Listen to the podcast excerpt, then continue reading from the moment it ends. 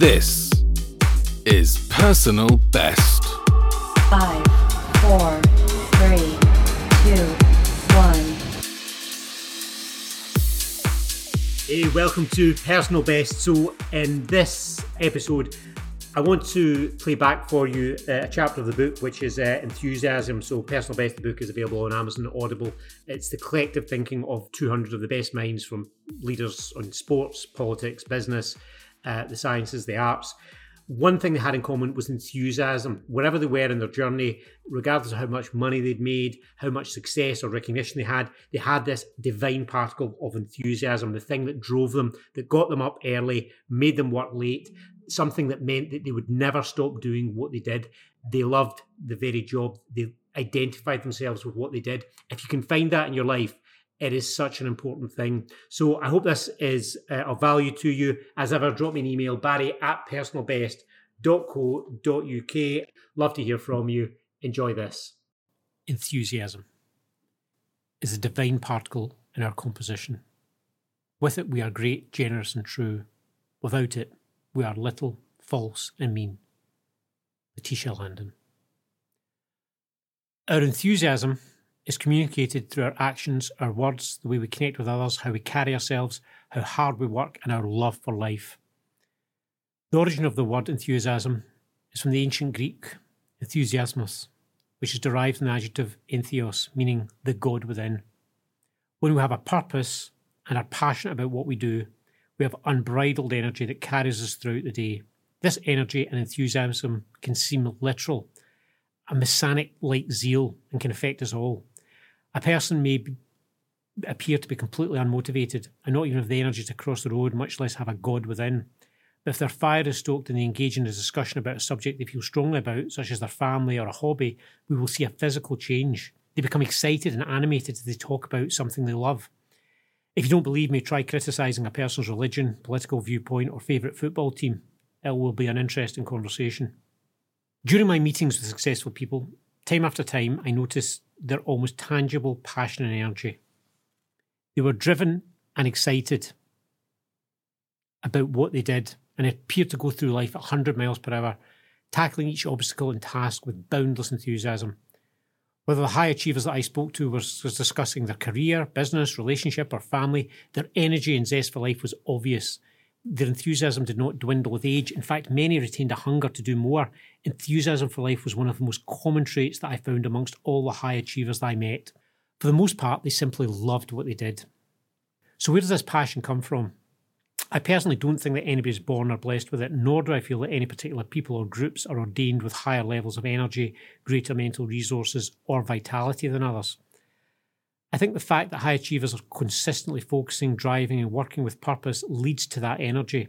When we are enthusiastic, we manage on less sleep, take less days off sick, work more effectively. So, what makes the difference? What allows some people to tap into these deep wells of energy whilst others appear to sleepwalk through life? We've all heard the adage use it or lose it, and this is particularly true of the level of enthusiasm we have in life. The more energy and vibrancy we give out, the more we seem to have left to give. Enthusiasm is how Steve Jobs made Apple one of the world's most innovative and forward thinking companies. It's what made Michelangelo dedicate four years of his life painting the ceiling of the Sistine Chapel, and it's what drove Mother Teresa to help the sick and dying. Children have an unbridled enthusiasm for life, but somewhere along the way it gets lost. There's nothing wrong with going back to that childhood state and asking yourself, what did you want to be when you grow up? What was your goal? What was your dream? How do you spend your time now if you're already successful? If money was no object and time did not matter, what would you do? Sure, we could travel the world and sit on the beach, but eventually our life would become meaningless. As we saw in the previous chapter, life without purpose is empty and unsatisfying. Why else would some people who seem to have it all in terms of lifestyle and financial security lead such turbulent lives?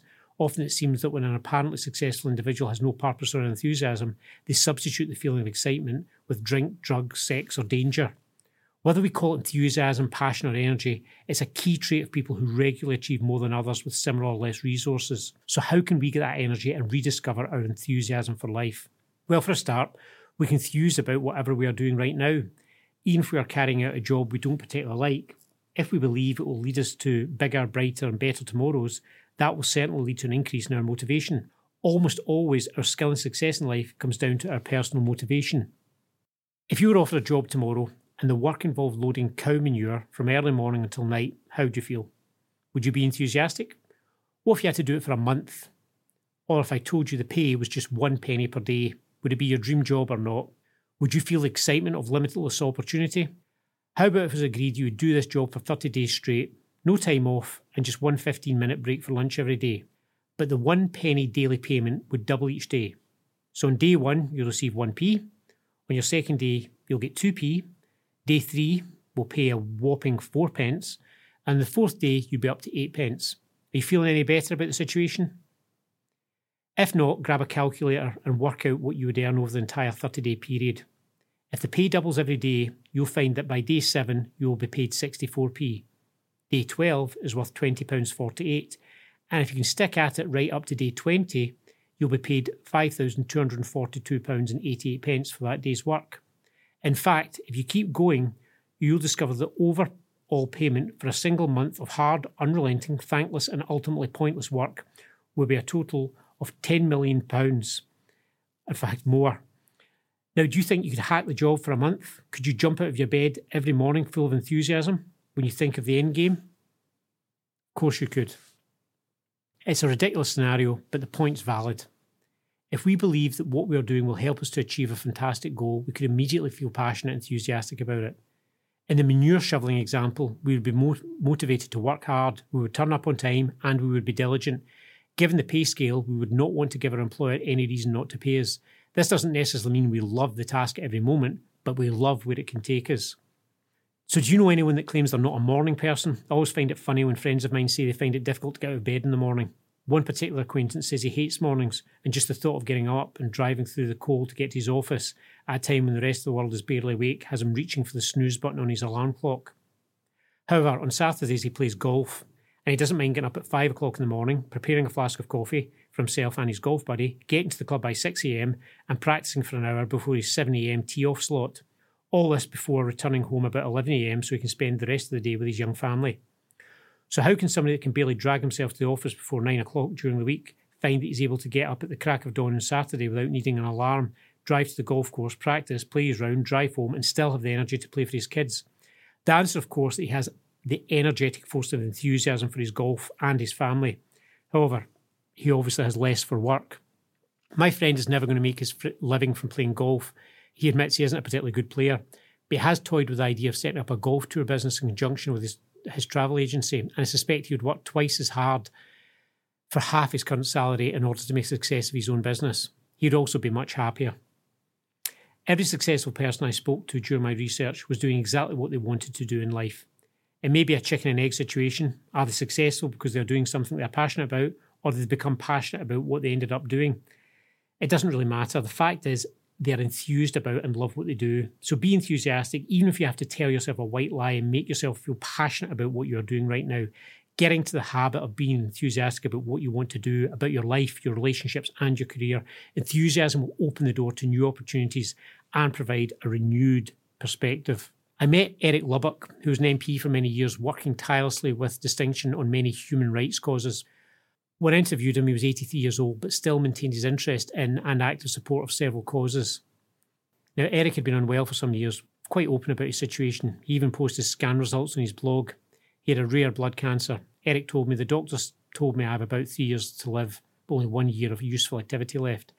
Eric had lived a full and productive life, and it would be perfectly understandable for him to choose to slip quietly into a more private life. Eric said, I have no ambition other than to continue with what I'm doing. There are no places he felt compelled to visit, no sight he wanted to see, and nothing that he felt he had to achieve before he died. He simply wanted to keep doing what he'd always done and continue to do work with and speak out for those people whose voices rarely get heard.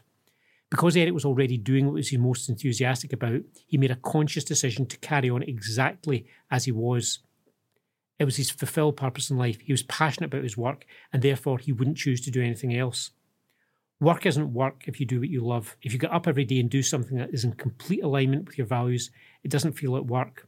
And this creates freedom to enable you to gain your own personal fulfillment. You have to ask yourself whether you're truly enthused about what you do.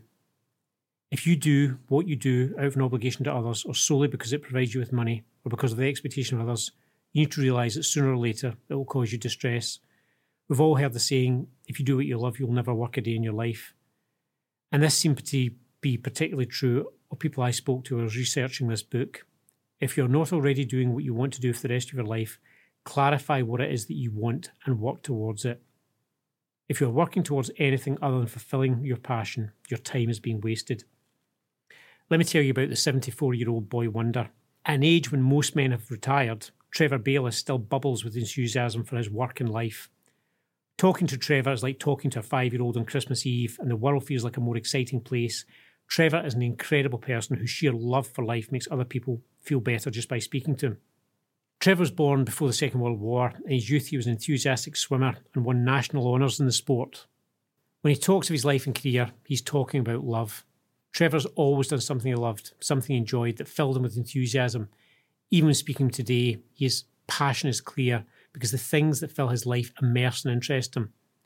Trevor's father was an engineer, his mother a thespian. Both seem to have had an influence on their son's colourful career choices.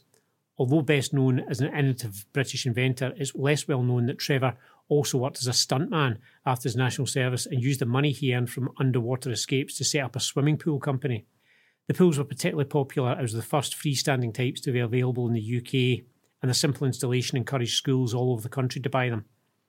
Trevor's inventiveness came to the fore when, after seeing a number of his stunt friends suffer serious injuries, which sometimes caused permanent disabilities, he decided to create products to make their everyday activities a little more easier to perform.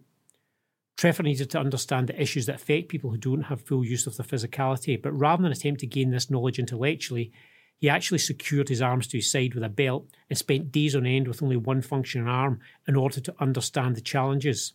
This exercise enabled Trevor to fully appreciate the difficulties that people with physical disabilities have with everyday tasks, and he was then able to go on to invent several devices to help them. When AIDS was recognised as being a worldwide problem in the late 1980s, Trevor was watching a TV programme about the spread of the disease. Trevor told me, I could have been watching Strictly Come Dancing or anything else, but I happened to be watching a programme about the spread of AIDS throughout Africa. They said the only way they could stop the disease was by spreading information, and the best way to do this was by the use of radio. But the problem was most of Africa did not have that access to electricity, and batteries were expensive. Using his knowledge of electric motors and the various ways in which they could be powered, Trevor took an electric motor from a toy car and a clockwork mechanism from a music box and created a rough prototype of the first wind up radio. Although he patented his idea, it was universally rejected by prospective manufacturers when he tried to get the prototype into production. Despite this, he battled on and told me I would work 18 hour stretches at a time, fall asleep in my clothes, and then wake up and start work again. Although I was exhausted, the work had become pure pleasure. Trevor continued to try to get his radio into production and recalls being portrayed in the media as a nutty professor especially following rejections from the Design Council and being turned down by potential part suppliers who told him that his idea was unworkable. Trevor persisted with this idea for five years and remained convinced it could positively impact the lives of millions of people. Eventually, after featuring on the BBC science programme Tomorrow's World, Trevor received some investment and formed Freeplay Energy Company. Trevor saw his product become a reality in 1995 when the Freeplay radio came off the assembly line in Cape Town. As he watched his design become a reality, he remembered the many battles and rejections he experienced in order for this to be possible. Tears welled in his eyes as he looked around the newly built manufacturing facility and the largest disabled workforce who were producing his award winning clockwork radio. Immediately after the visit, Trevor met Nelson Mandela, the South African president, who congratulated him on his achievement. The Freeplay radio went on to be widely distributed throughout Africa and was used as a vital communication and educational tool. It enabled people who had no other means of listening to the news to access several media channels and allowed information to be distributed amongst communities that had previously been cut off. None of this would have happened without the English inventor's unbridled enthusiasm and his belief and passion in what he did. Trevor continues to invent to this day and has numerous patents to his name. He is most proud of Baylis Brands, which helps inventors get their creations to market. Trevor says it best I can only say to people that you have to love what you do. The love for what they did was a theme reiterated by virtually everyone that I interviewed during my research for this book. A fundamental characteristic of successful people is their passion and purpose in their own life. If you want to become your best, you need to get into that mindset. What are you passionate about? What do you love? Write it down and keep writing. Don't think about it as you write. Don't do it from a mature perspective or second guess what you will write. What are you truly passionate about? Regardless of personal issues or perceived financial constraints, we all need to do what we really want to do. And when we do what we love, the success, including financial rewards of our venture, will follow. This requires us to have total faith in ourselves and our vision. Most people are afraid of perceived risks and potential failure. But what is there to be afraid of?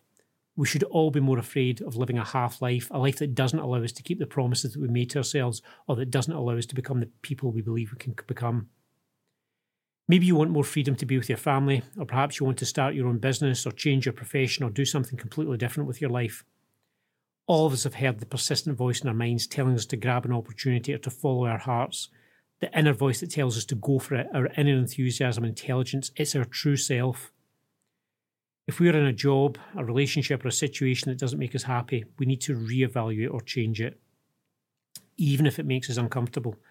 Just because the job is what pays the bills or because we feel various personal obligations, this is not a good enough reason. Listen to your inner voice. Listen, because no matter how hard you try to suppress that voice and the accompanying feelings, you know intuitively that you should follow the message because it aligns with what you love and needs to be listened to. Change can be instantaneous and only requires that we admit to ourselves what we really want to do in life. We can change and become contagiously enthusiastic. The sad truth is, however, we let fear and doubt separate us from the things we love to do. We do not always appreciate the abundant opportunities that we have been afforded. We don't always appreciate that we don't have to do anything that we don't want to do. We have choices, whether to work or not work, whether to work or play, whether to be in a relationship or not, whether to continue down one path or move to another one. We are blessed to live in a democratic society that affords us all those choices. Yet we often take the view that we are restricted and cannot change anything. Nothing could be further from the truth.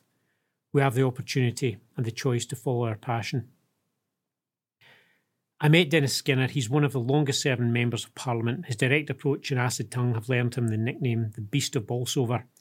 A staunch socialist and true conviction politician, he has never served on any parliamentary group despite his experience. He doesn't eat with his parliamentary colleagues in the Commons dining room. He refuses to take trips, even on parliamentary business overseas, when he feels they are paid for by the taxpayer. And against tradition, he always remains in the House of Commons throughout the Queen's speech and state opening of Parliament. Dennis was elected MP for Bolsover in 1970 and has held the seat ever since, although he has been suspended from the House on 10 separate occasions for using unparliamentary parliamentary language. It's fair to say Dennis isn't a man to be trifled with, but when I suggested a meeting, he guardedly agreed. Despite his fearsome reputation, Dennis's enthusiasm is still as evident as ever when it comes to communicating his ideals. However, he now has the additional energy and enthusiasm of a man granted a second chance. Dennis told me some years ago, and only a short time after undergoing a life saving heart bypass operation, he'd been diagnosed with cancer. Dennis said he'd always retire at the next general election, but now he feared the worst, and it seemed that circumstances would overtake him. However, following intensive treatment, Dennis was given the all clear. I recall seeing the world in a different light as he walked from Chelsea Royal Hospital back to Westminster. He told me, on the way back from hospital, I looked at a blossom tree. I'm sure I'd passed it before, but never noticed it. But now I looked at this tree and saw how beautiful it was. I thought it had the blossomest blossom I had ever seen. Life was his again. An opportunity once more lay in front of him. But why wait? Why should we wait until a seismic event or news changes our perception of life? Being grateful for where we are right now and for the opportunities that lie in front of us are the greatest starting points. Do you remember your mother telling you to count your blessings? She was absolutely right. Developing a grateful attitude and feeling thankful for all the experiences and skills you have provides you with a great platform on which to build a whole new world of opportunities. Be grateful about what you have, be excited about possibilities, and feed the enthusiasm and the energy that is contained within you. You have emotions that you don't always share? You have dreams that even those people close to you don't know about? What are you waiting for? Admit it to yourself. What is it you want and follow it through? This will have a massive positive impact on your life. Listen to your inner voice. During the 2008 US presidential campaign, Barack Obama fell behind Hillary Clinton, his main rival for the Democratic nomination. Clinton's uh, campaign had gathered momentum, had the support of the party's establishment, and it was better funded. It began to look as though Obama's attempt to become the first black American president was set to fail, and like many nominees before him, it seemed increasingly likely that he wouldn't win his party's ticket, much less have the opportunity to take a run at being president. During a campaign meeting, Obama asked Ann Parks, a legislator in South Carolina, whether he could expect her nomination in the upcoming caucus election. Parks replied that if Obama committed to coming to her hometown and conduct a rally in Greenwood, she would probably vote for him. What Parks did not mention, however, was that Greenwood was distant from the main infrastructure within the state. By the time the visit came around, Obama's campaign had lost even more momentum, and he was somewhat dispirited. After a long day, he trudged to his hotel sometime after midnight and was planning to go home and see his wife and children the next day. It had been some time he'd, since he'd seen them, and he was looking forward to spending a few days at home.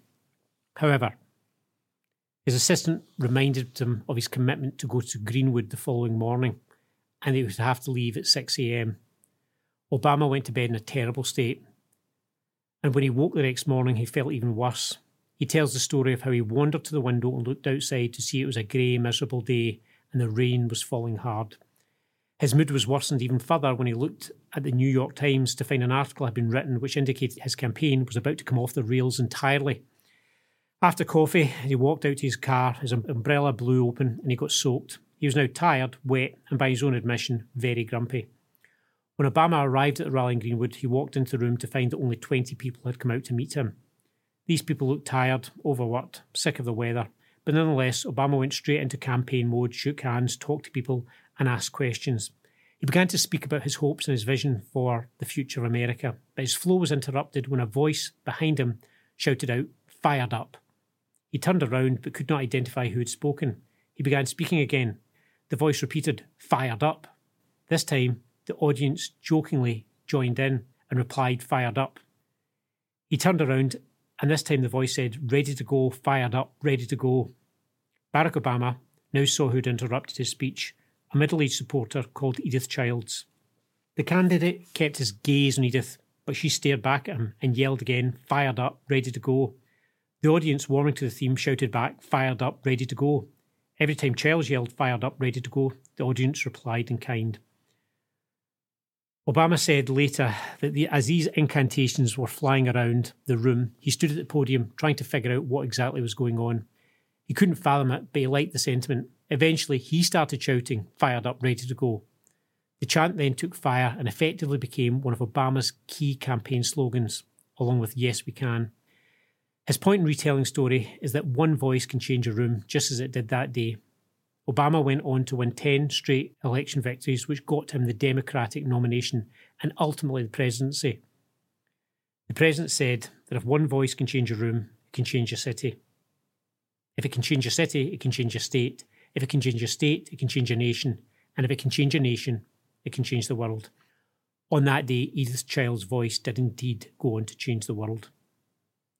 Approaching life with enthusiasm, with fire in your belly, with a never say die attitude can change your life and indeed the world. It comes down to deciding what you're passionate about because whatever drives your enthusiasm isn't just what you should be doing with your life, it's what you must be doing with your life. Thank you so much for listening to the Personal Best podcast. As ever, drop me an email, barry at personalbest.co.uk. Love hearing from you. And if you have the chance, it would mean the world to me. I mean, the world if you could leave an honest review on Apple Podcasts. It's how other people find us, discover us, encourage us to do more of this stuff. Thanks so much. Live well. Be your personal best.